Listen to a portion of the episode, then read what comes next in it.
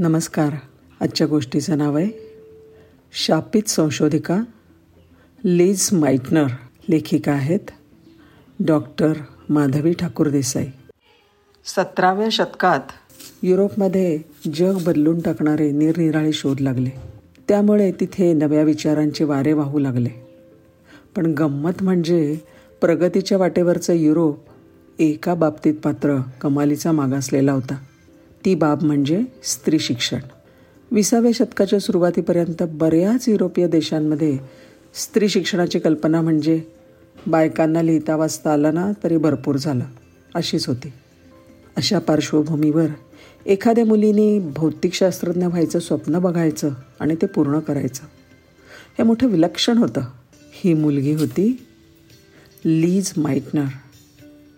लीजचा जन्म अठराशे अठ्ठ्याहत्तर साली ऑस्ट्रिया ह्या इतर युरोपीय देशांपेक्षा मागासलेल्या देशात झाला. जन्माने ती ज्यू होती. त्या देशात वयाच्या चौदा वर्षानंतर मुलींना शिकायला बंदी होती. पण सुदैवानं अठराशे सत्त्याण्णव साली कायदे बदलले आणि लीजचं थांबलेलं शिक्षण सुरू झालं. अनेक अडचणींना तोंड देत तिने एकोणीसशे सहा साली आपल्या आवडत्या भौतिकशास्त्रात डॉक्टरेट मिळवली. एकोणीसशे तीन सालचं नोबेल पारितोषिक मिळवलेल्या प्रख्यात शास्त्रज्ञ मादाम क्युरी मरियम मेयर अशा एक दोन स्त्रिया सोडल्या तर भौतिकशास्त्र या विषयात फारशा स्त्रिया शिकत नव्हत्या. आजसुद्धा भौतिकशास्त्र हा विषय काहीसा पुरुषप्रधानच आहे. लीजनं पुढच्या संशोधनाकरता डॉक्टर मादाम क्युरी यांच्याकडे अर्ज केला. पण त्यावेळी नुकतेच त्यांचे पती पियर क्युरी यांचं निधन झालं होतं. त्यामुळे त्या दुःखात बुडालेल्या होत्या. त्यांच्याकडून काहीच उत्तर आलं नाही. आणि लीजनी जर्मनीत बर्लिनला जाण्याचा निर्णय घेतला आणि तिच्या दुर्दैवाच्या दशावतारांना सुरुवात झाली. जर्मनी ऑस्ट्रियापेक्षा जरी सुधारलेला वाटत असला तरीही बायकांनी चूल आणि मूल यातच रमावं असं मोठमोठ्या शास्त्रज्ञांनासुद्धा वाटत असे. त्यामुळे सुरुवातीला तिला कोणी फारसा थारा दिलाच नाही. पण तिचं भौतिकशास्त्रावरचं प्रभुत्व पाहून तिला किरणोत्सारावर काम करण्याची संधी मिळाली. तिचे शोधनिबंध प्रसिद्ध व्हायला लागले. त्यांचा दर्जा फार वरचा होता. त्यामुळे हे शोधनिबंध एखाद्या पुरुषानेच लिहिले असावेत असं लोकांना वाटायचं. पण जेव्हा ते एका स्त्रीने लिहिले आहेत हे कळल्यावर मात्र त्या संशोधनाच्या दर्जावर शंका घेतली जाऊ लागली.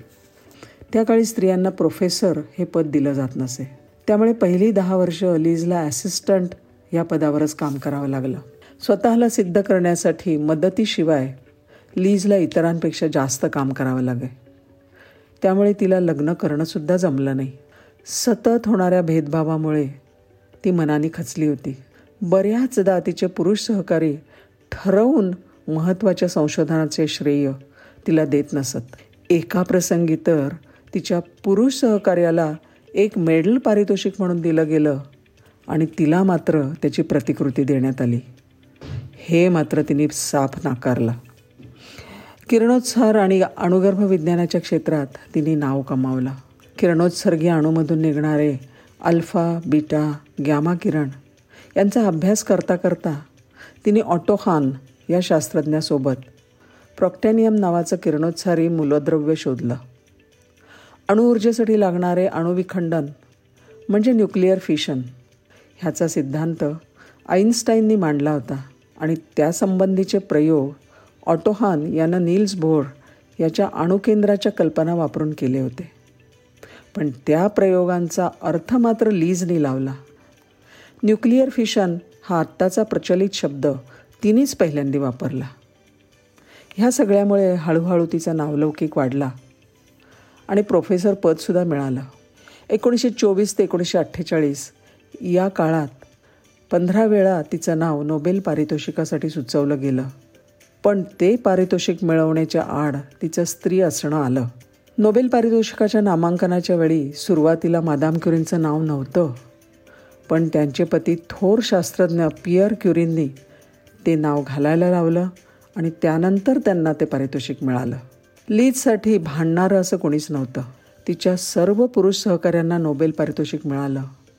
पण त्यांच्यासारखीच कामगिरी करूनसुद्धा लीजला नोबेल तर सोडा पण इतर कुठलाही प्रतिष्ठेचा पुरस्कार मिळाला नाही.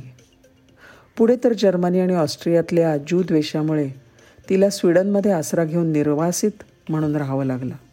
दुसऱ्या महायुद्धाच्या शेवटी शेवटी अणुबॉम्बच्या निर्मिती प्रकल्पासाठी तिला अमेरिकेकडून बोलावणं आलं.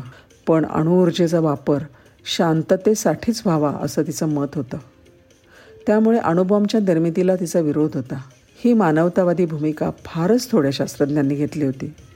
आर्थिक अडचणी पुरुष सहकाऱ्यांकडून होणारी अवहेलना निर्वासितांसारखं जगावं लागणं अशा अनेक अडचणींवर मात करत ती नव्वद वर्षांचं प्रदीर्घ आयुष्य जगली.